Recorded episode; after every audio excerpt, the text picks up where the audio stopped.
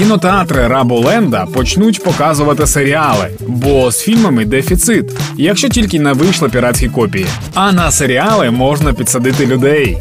Та я не дуже розумію, чому Пукін просто не може ввести закон про те, що кожен громадянин скрепної повинен раз на тиждень відвідати кінотеатр.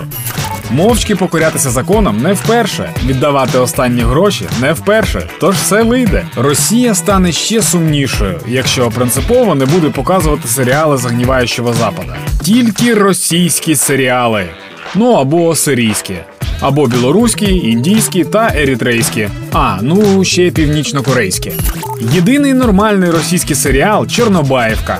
Шкода тільки, що людям там спати не дають, землю постійно псують і наших воїнів заїбують. Кожну серію одне і те ж. По драматургії добро завжди перемагає зло. Тож і ми цю драматургію порушувати не будемо. Чорнобаївка, Чорнобаївка. Допомагаємо одне одному та ЗСУ перемагати справжнє зло, що прийшло до нас. Слава Україні!